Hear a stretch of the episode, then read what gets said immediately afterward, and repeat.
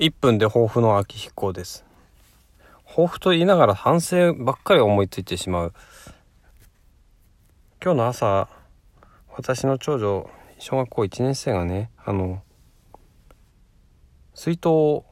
肩にかけていかないで、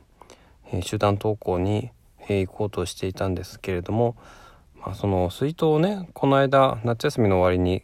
買い替えたんですよ。ボロボロになってきたので。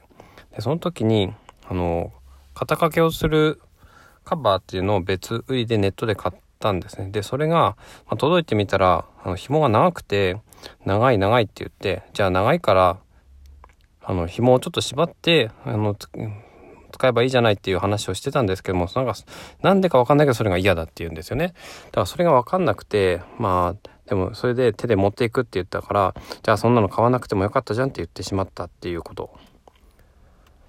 いやそれはねどういうふうに接していったらいいのか分かんないのでもっとね冷静になりたいなと思ったという話でしたではまた。